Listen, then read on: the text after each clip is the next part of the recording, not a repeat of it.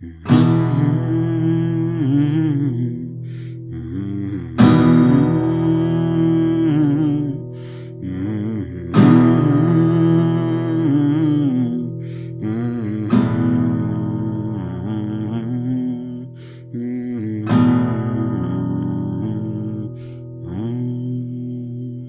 Hi, and welcome to Cryptobiography. I'm your host, Brandon Starr. This is episode 347 of Cryptobiography, and it's part 18 of Tomorrow. And here we go. She was paddling as hard as she could, but there was a splash behind her. Someone had tried to jump down onto a moored boat and then onto hers, but the moored boat had moved too much and he had fallen into the water behind her. Others were now running ahead of her on the dock. Some were climbing down onto the boats to try to reach her, Two looked like they were going to try to jump directly from the dock, over the boats, and onto her boat, despite their bulk. One jumped, but clearly didn't have the strength. He crashed down onto a boat, and not only did he hurt himself, but also another man who was on the boat and leaning over, hoping to grab Betty. The other one was more athletic. He launched his great hulk off the dock and came down with a mighty splash just beside her boat. But he grabbed the side of her boat. There were others on boats nearby. She couldn't wait. She couldn't hesitate. She couldn't be merciful. She took the paddle, swung it around over her head, and brought it down with a crack on the man's head. She saw just a hint of blood, and the man immediately sank under the surface of the water. She was horrified, but went back to paddling, trying to go to the side of the channel away from the grasping hands.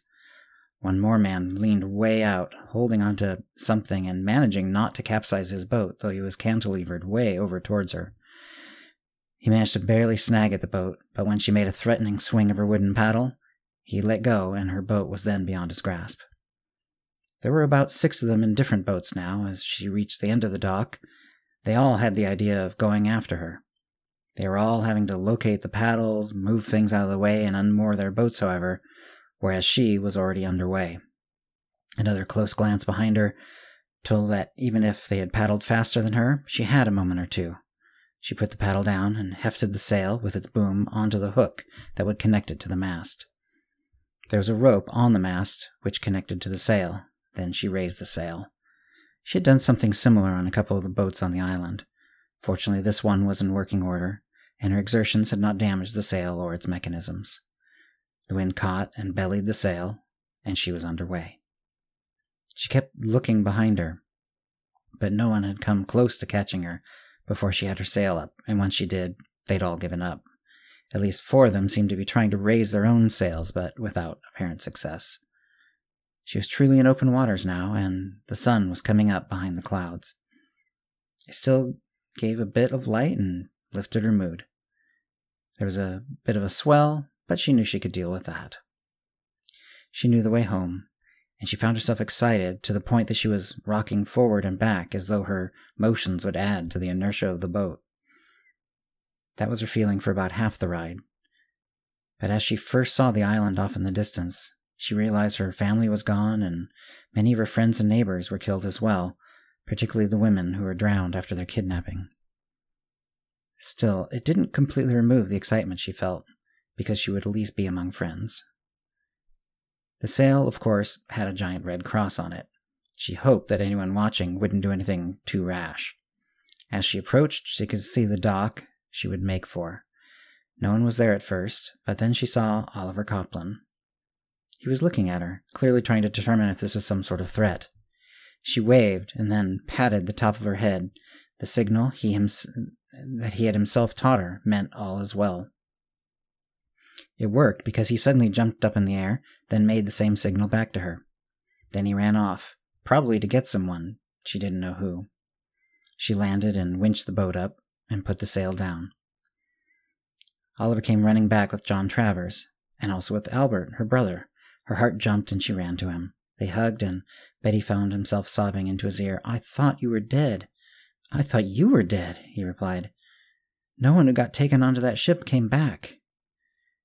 No, Betty said, and they won't. They're all gone, including Joan. She started to tell the story, then stopped. She gave just a brief rundown, saying, I'll have to tell the story to everyone, and I've got to get the news out. There's so much to tell, but I don't want to tell it ten different times. Let's get a meeting together as soon as possible. And also, is there anything to eat or drink? Soon she was fed and watered at Oliver's house.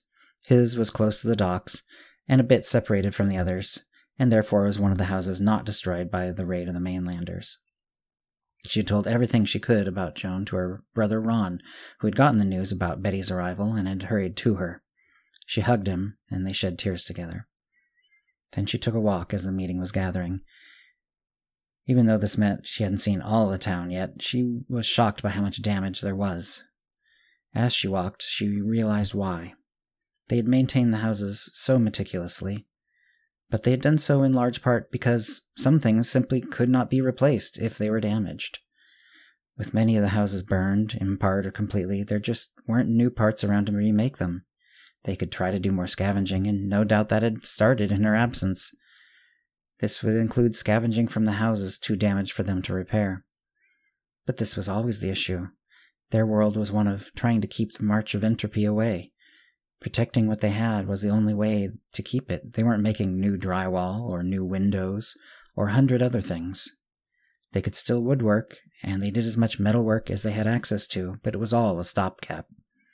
Their homes might last a century or longer with great care, but eventually they would return to whatever level of technology they could keep up.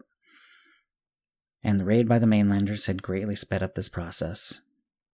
But then she shook her head. She needed to let everyone know what was happening. She thought about everything she had seen and wanted to make sure that they were warned about it. Then the meeting had started. They were outside. It was still evening, and there was sunlight on her face as she got up on top of the picnic table to address the town. She told them what she had seen, what she had done, and what had been done to her.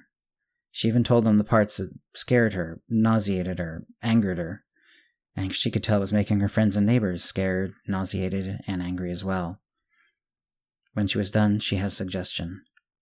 They only had the one working ferry, but there were others, and they may some day get one going again and try to attack us again. Or they may take their small boats and try to attack us with a number of them.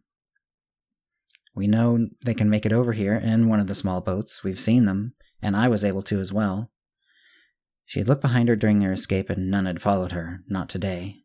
But some day they would. But they are likely to do it again. Why? Because their society has a few people who get to eat, are so well fed that the main marker of their wealth is their bulk. Everyone else is thin to the point of sickness, and it's destroying them year by year. I was going to be married off to one of their elites because I was healthy enough to have children. And I have a plan. And that's the end of the episode this week. Hope you enjoyed it. I am enjoying writing it. Obviously, we're getting pretty close to the end of the story, but there's still more to tell.